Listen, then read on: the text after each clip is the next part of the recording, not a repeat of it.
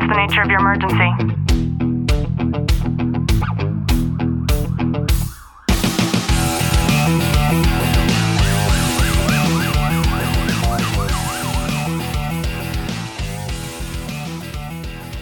Welcome back to the Tactical Living Podcast. I'm your host, Ashley Walton, joined by Detective Walton. Clint, how are you? I'm good.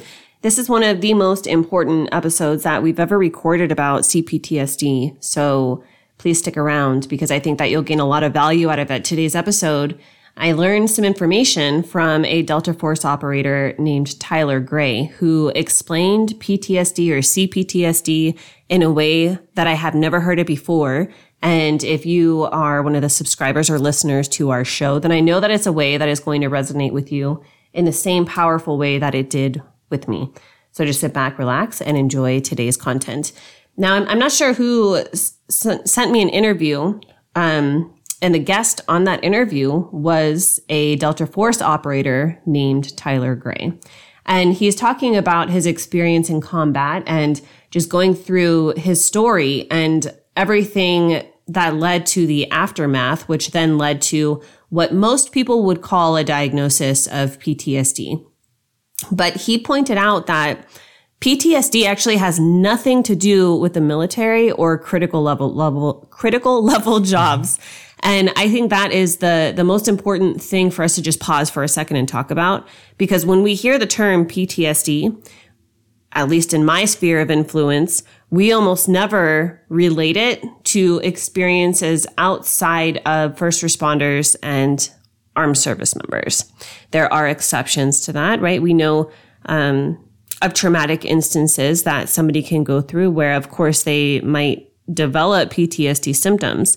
But what he was getting at was we cannot act like PTSD is because of the military or because of being a first responder because there there is no such thing as as having it be an exclusive it's not exclusive because of the profession is what he's getting at Yeah, it's something that I think uh, anybody in any state of mind can be ex- have exposure to a PTSD or that traumatic incident that can trigger uh, PTSD reaction or have that associated to them. And it's recognizing it and, and knowing what it is. But, you know, I think all in all, if you were to ask 100 people on the street what is PTSD or who's affected by PTSD, they would say, oh, military, oh, law enforcement, oh, firefighters. You know, they would kind of go down that route because there's been a, there's, there's kind of this umbrella of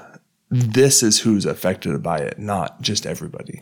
Yeah, and this special forces operator is trying to get the point across that we need to stop saying that PTSD is because of these professions, which I think is a fantastic point, number one. And he says that he made up a term, and the term that he made up is called LTSD.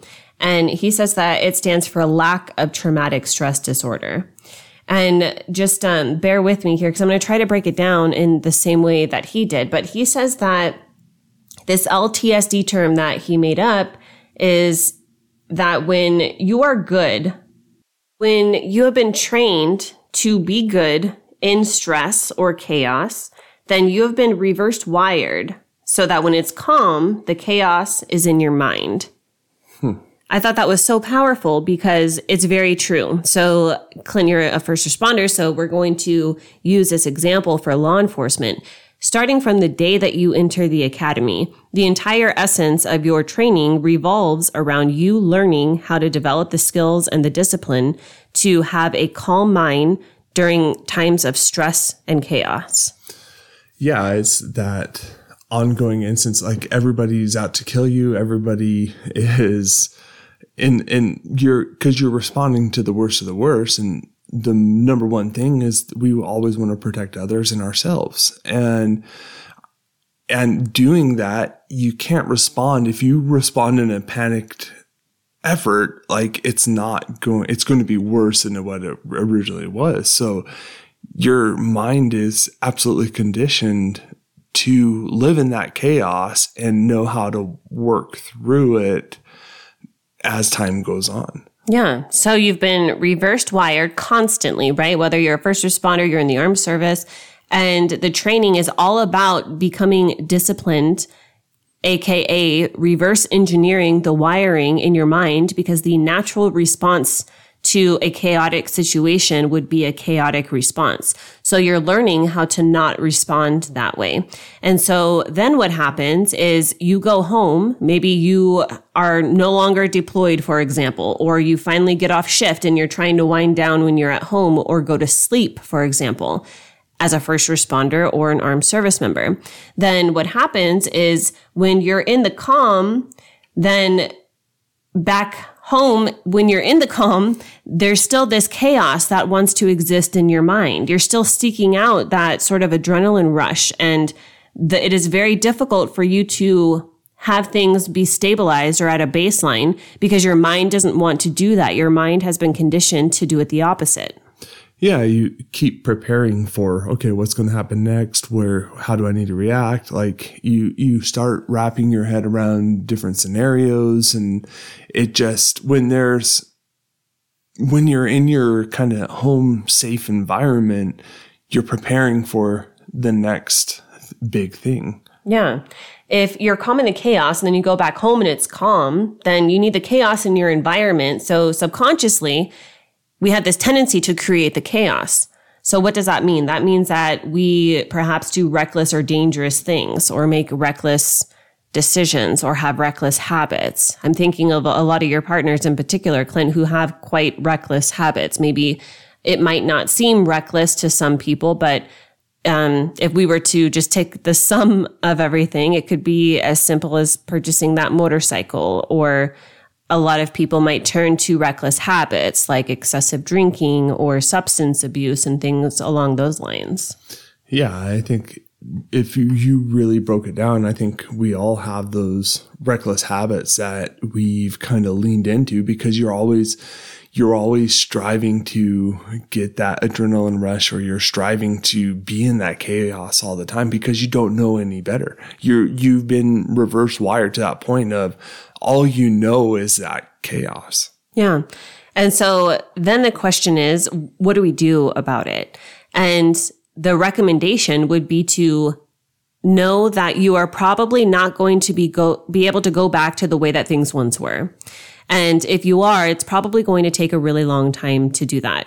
An example is a retired police officer. We talk about the difficulties of retired police officers all of the time, and it is for this very reason. They are seeking out that, that chaos during the calm, and it's very hard to be able to manage life when you no longer go to work where that exists, where you were once used to that existing every single day.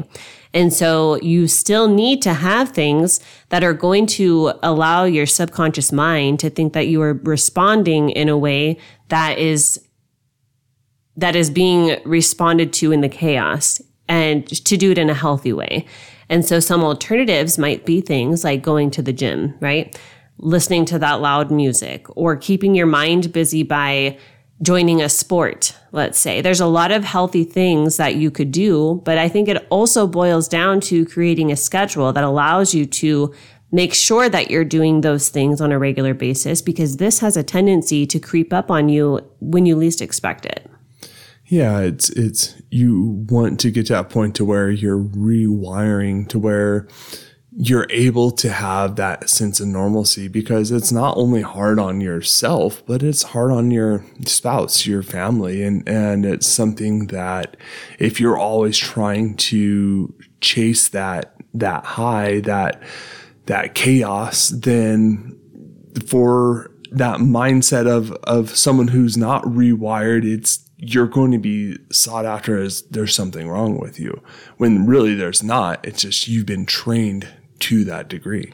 Well, and I also think that if spouses understand this concept and know that if your spouse is in a high stress environment, especially where they are being trained for chaos, then you understand that some of the reactions or the actions or the lack of actions, maybe that might be a byproduct of the way that they're experiencing the calm. And so what that might mean is asking, having a conversation about what the other person might want to do in order to fill that void, so to speak. a lot of people don't know what to do and are so uncomfortable with sitting in silence or sitting with themselves that that's when they navigate towards some of those unhealthy behaviors. And it's just information, right? Because if we're not understanding this concept, if we know have no knowledge of it, then how are we to to rectify it? So I hope you've gotten some value out of today's episode. If you have, do us a favor, drop a review, subscribe down below, and as always, know that I'm sending you a long tight hug from my home to yours.